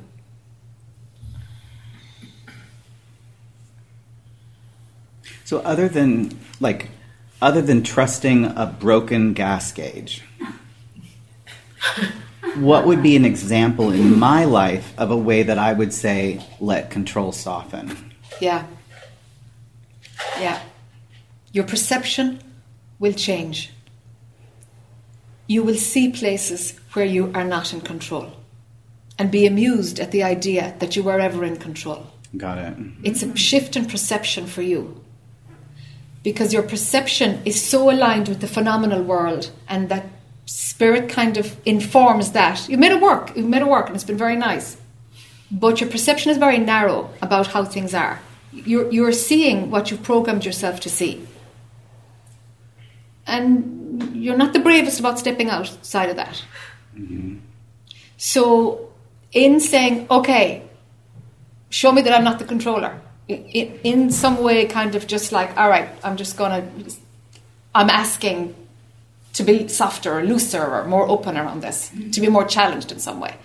Your perception, your perception will shift. That's what will happen to you. Your ability to function in the world will be just the same. But how you will see things, how you will interpret things, will broaden more into the reality of how things really are. So it's more your initial talk of trust. Indeed. mm-hmm. Okay. Indeed. Great. Thank you. That's kind of what I was hoping for. Some little. Yeah. Yeah, yeah, yeah. Thank you very Yeah, much. Yeah. yeah, sure.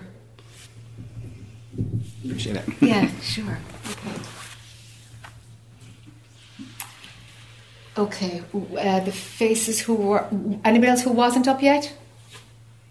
No. Okay. Uh, yes, yourself. Yeah. And then we'll go to you. Yeah, I, I, I want to hit. was? No, please, Sorry? please. No, I, I just want to make sure I get those who haven't come up already. Hi. Hi. Hi. I was waiting yesterday for the right question to come up. It was something with family, but my God, why, why talk about something that God will take care of anyway? Why not ask something uh, real? So uh, I've been doing this for a long time, these kinds of things, and I find uh, such joy, you know, in being in front of people, doing this kind of thing, listening to wonderful satsang, you know, wonderful exchanges with people, and. Uh, I find out I love being in front of groups and um, just having f- fun, letting this kind of thing happen with people, you know, with chanting or talking or that kind of thing. And I belong to a number of sanghas. I still hold back. And now uh, God has opened up a big space in my life. I've just retired. So, how can this unfold? What, what am I still withholding from life that won't let this fully express itself with others, with other groups. And you're, you're, um, I love what Jamie said, what Jameson said about, you know, what, what, what do you see, you know, in the aura, what, what's going on that you see that might be holding this back? So tell me, tell me more about the fact that you love the exchanges or the chanting that happens in, in the sanghas that you're in. Um, I'm feeling it now. It's like such a, it's like people completely being themselves, yes. you know, and uh. Everybody in this life, including myself, you know, we have to play our roles. We have to look at the gas tank gauge. Sure. We're always playing games with ourselves, you know, God's in control, that's good, so God will fill the gas tank, Yes. you know, and, or, uh, uh, but the fundamental experience is uh, we had a lunch yesterday, you know, and I just love talking about this stuff. Okay. And, uh, Okay. and I love being in the presence of this, where the presence Okay. is here in the room. Okay. And at the same time, uh, uh, I don't have a regular. Uh, I belong to Sanghas, but I don't have a regular group that comes to my house. Okay. I've been empowered to be a teacher in a number of traditions, but I don't really actively pursue that. Okay. I'm just in awe of people like you that you're magnificent with being with others. I find I'm still unnerved by others. Not everybody, but you know, to fully open up and to allow people to be what they are. You're unnerved. Tell me about that. What happens? Um, I suppose there's fear and nervousness, there's some holding back or feeling they're not going to like what's going on, or that if I fully express myself, that this is going to create problems or disapproval from others. What, what's, what's all that bundle That's all about? bullshit. So bullshit, what, where is all that? Where's those that use the technical term, the samskars? Where's that coming from? Yeah. I mean, on a practical level, the way you know the divinity is constructed, the beingness of it, is is a big person with a big voice, elaborate vocabulary, and you know why not? Why not let divinity express itself through all of that stuff? Why not let it fully express? Yes. And yet there's still cross programming going on. Okay, so so what's going to be the outcome? What's the, the, the fallout that you're trying to avoid by not allowing that full expression? uh, a life where, you know, I'll use divinity, even though I don't often use the term. Divinity is is is is playing through me, and yet uh, there's some fiction in me that divinity's created that wants to inhibit that flow. You know, why why inhibit the flow? Yes. You know. Uh, Yes, but why? is- Answer the question. You're the one, the one doing it. You're the one who's avoiding some consequence. Right, some What's going to happen? Uh, You must have some created thing there because Yeah. I know, and I, that's why I'm up here. What is that? Is it is it fear of disapproval? Is it fear of condemnation? It Yeah. might be. Is it fear of what, attack at some Uh-huh. level? Uh-huh. Is there some incident from some other existence where Yeah. one is shut down severely or attacked or killed? Which one feels or- right? Yeah, which one I feels think in right? certain ways all of them do. In All right. Other times that there's some incidents in there that are slowing down this this thing. Yeah. Uh, and it seems like a shame. I mean, that's all. It just seems like you know, to sh- to be here, you know, and to be in this. Like, look what God set up. This is amazing. This situation right here is freaking amazing. Yes. What's the chances? You know, to get all these people together, all into this kind of stuff, having you here. What's the chances? Yes. And so, uh, what what's there not to just do it? And Yes. at the other extreme is, uh, aren't we doing it in any case? Yes. So why the objection? Why the why the disagreement with the way grace is flowing? Okay, so the disagreement part of you, can you let that talk? Give it voice without editing it. I'm not sure. Other than it's some don't like to admit there's some kind of fundamental fear, Yeah. almost like a physical fear of Keep being talking. chopped up or something. Keep going.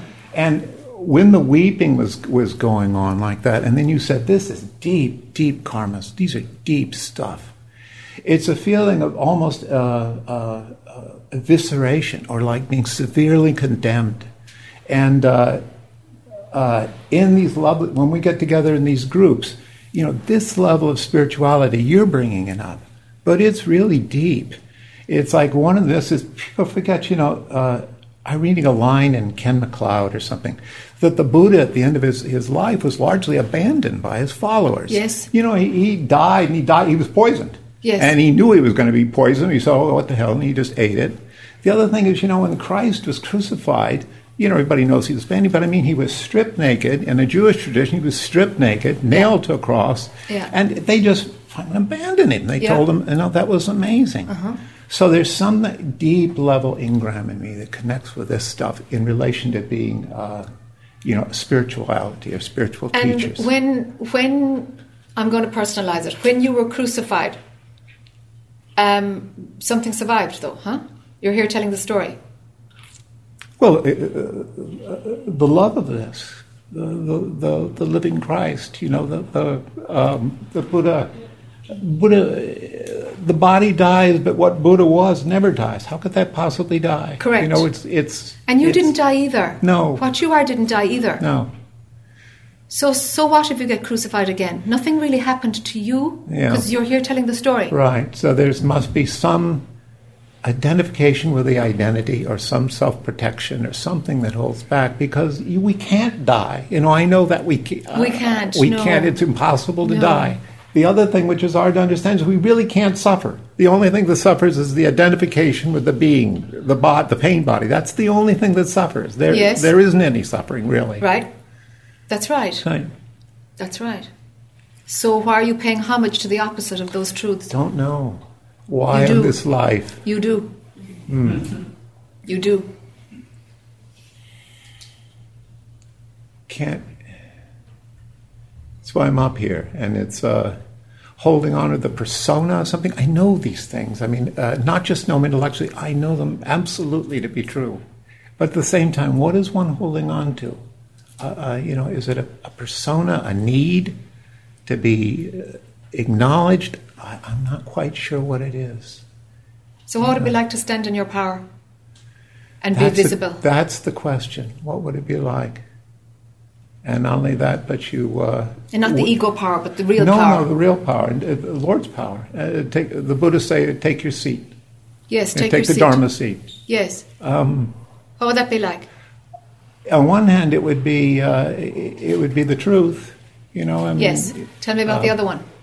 The other one, it would be uh, giving up a lot of any kind of sense of identity or safety or being uh, in a in a secure spot, Yes. both in terms of identity, financially, Yes. uh, in terms of one's relationships. So, what you were saying to James, Jamie, was it?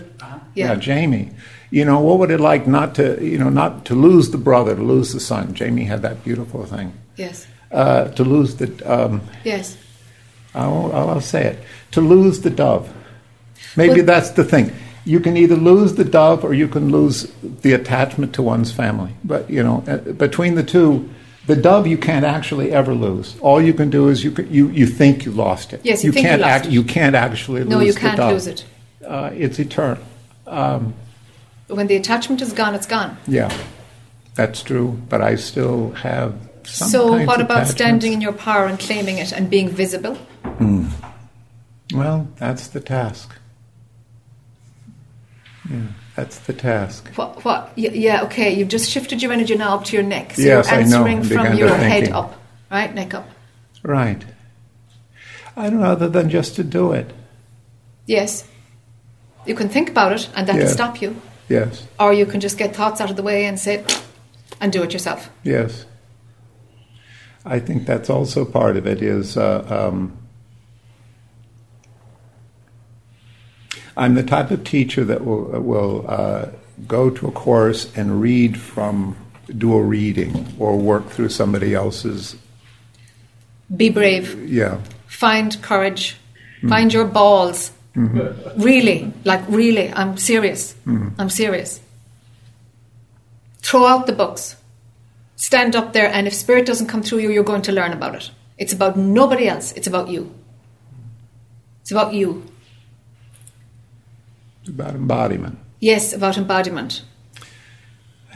It's no good if you're talking intellectual stuff to students. It's no good. No, it isn't. Ah, doesn't change anything. I was Just with someone two mind. weeks, and I told them I was seeing you, and they asked, "What lineage does she come out?" of?" And I thought, Yes.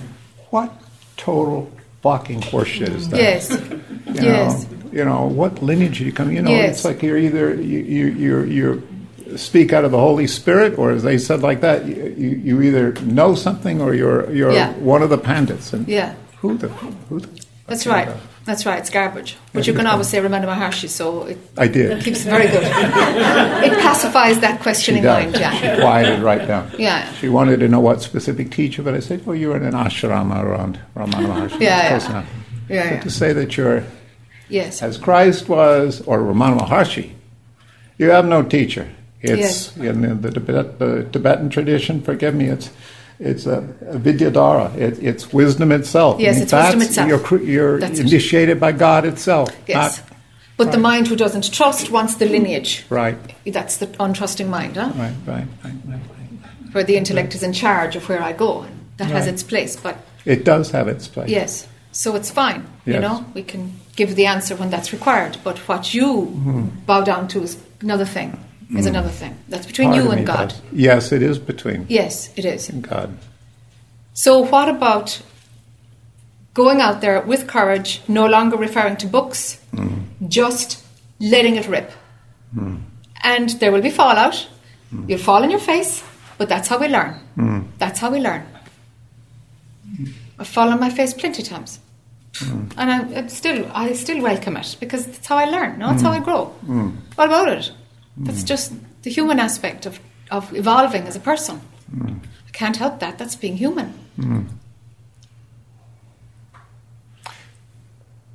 Unblock yourself. Just throw off those shackles, huh? Mm. There's a wonderful story. There was a great teacher named Naropa. And uh, do you know the story of Naropa? Do you know about that he ran into a wisdom, Dakini? Do you know that story? pull up the yes. Naropa was a great, great teacher and a great pandit. He was a great scholar, and he was the head of a gigantic university in uh, Nalanda, India. And uh, one day he was on a trouble traveling to a conference, and he ran into an ancient, ugly, wizened old w- woman. And she said, Where are you going, great Naropa? And he was surprised, you know, that this old crow knew who the great scholar was. He says, I'm on to a conference to present a paper. And she said, Oh, that's fantastic. Do you know what the paper means? And he says, Of course I know what it means. Oh, you asshole. She said, You idiot, you don't know anything what that paper is really about. He said, Really? He said, No. But there is somebody, my brother, who does know what that paper is about. You should go study with him. And he had the spiritually the living shit kicked out of him over the next 12 years from a great, great Mahasiddha. And he only really got it when his other teacher, his real guru, he was sitting in the dirt with his teacher. The teacher picked up a filthy shoe, and remember, he was a great scholar, and slugged him in the head with it. And that's when, that's when he got it. Yes. So, that's that's alarming It's for wonderful. someone like Naropa. And it's one thing to hear that story, and it's another thing to endure it. So, yeah. Mm. And I love what Jamie said like that. Or who was the person yesterday who had the, the white lies? What a marvelous insight. Tom. Tom, like that. It's like, what a. You have to find courage Yeah, all right. And stop carrying your crutch Mm. of limiting yourself Mm. and of your book and your documents Mm. and whatever sangha you're in. Let it flow. The part of your mind that, that pulls you back, chuck it aside. Say, No, I see you, I see you. No, I see you, you're not in charge anymore. Forget it. Get really strict with yourself. Stop hiding. Mm. Just stop hiding. There's nothing really to dig out from your past. It's just the imprint that you're obeying. It's only the imprint. That, that's all I'm seeing. Is it's just an imprint. Actually, it's not like we got to go in and expose various things. It's just that you're bowing down to the imprint. You have to stop doing that. It's just a bad habit. Mm. It's actually a kind of spiritual pride. Yes. Oh yeah, you can walk safe and you can control certain things. You know. Well, it's in service to the, a dramatic term is the devil, which is the small self. Yeah. Yes. Paying false homage Yes, you're playing false to the homage. idol. Yes. Yeah. Yeah. Mm. Thank you. You're welcome. All right. Yeah. Mm. You have to draw a line under that and be very disciplined. Mm. Be very clear about it. No longer. No longer. No longer. To obey the, the, the, sh- the shirking pattern. You know. All right, dear. Thank you, Tara. You're welcome.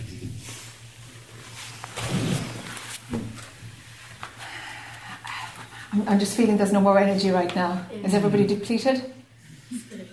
We'll do lunch? All right, okay.